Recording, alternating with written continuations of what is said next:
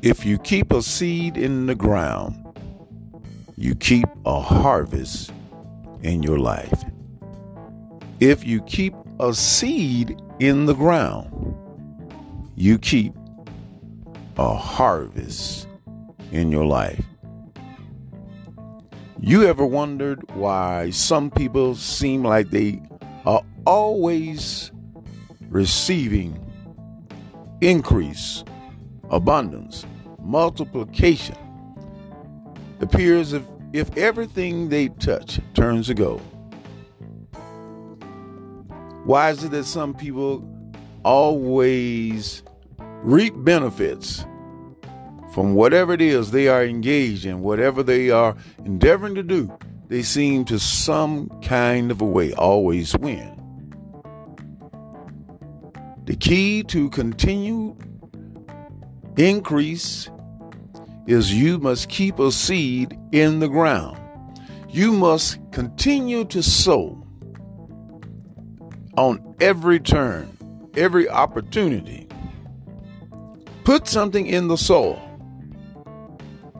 Well, you may say to yourself, What do you mean put something in the soil? What do you mean continue to put something in the ground? Whenever there's an opportunity for you to plant something in someone's life, whenever there's an opportunity for you to plant a kind word, to plant direction for a person that doesn't have direction, but you have that understanding and you can give them direction. When there's an opportunity for you to do so, do it. Put a seed in the ground. Because if you keep a seed in the ground, you keep a harvest in your life. You can't expect to receive and you haven't put anything in the ground. Because the power of reproduction, the power of multiplication, the power of increase is in the seed. Whatever it is you need in life, sow that seed in your life. Sow it in someone's life. If you want more love in your life, give love, plant love in someone's life. If you want peace, give peace to someone else. Whatever it is you need, whatever it is you desire, plant that in the life of someone else. Because if you keep a seed in the ground, you keep a harvest in your life. And that is the goal. That should be your desire. That should be the very thing that you want to have happen in your life on a day to day basis. You should want to live a life so that every day in your life you're receiving a harvest.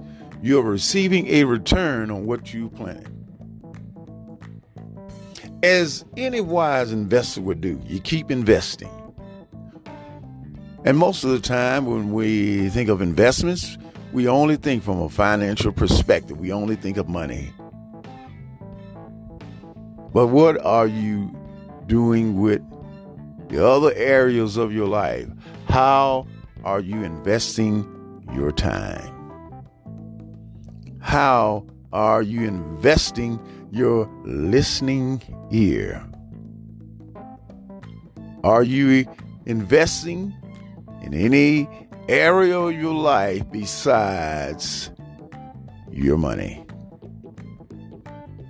If you want to see us harvest in your life, you got to put a seed in the ground.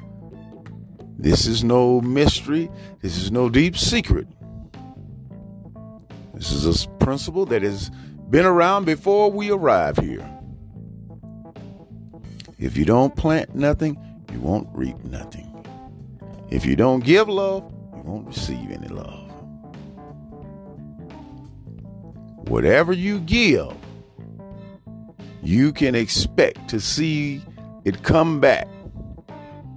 Not at the same level that you gave it out, but it will come back multiplied, increased. So it's time for you to take a self evaluation. What have you been giving? What have you been planting in other people's life?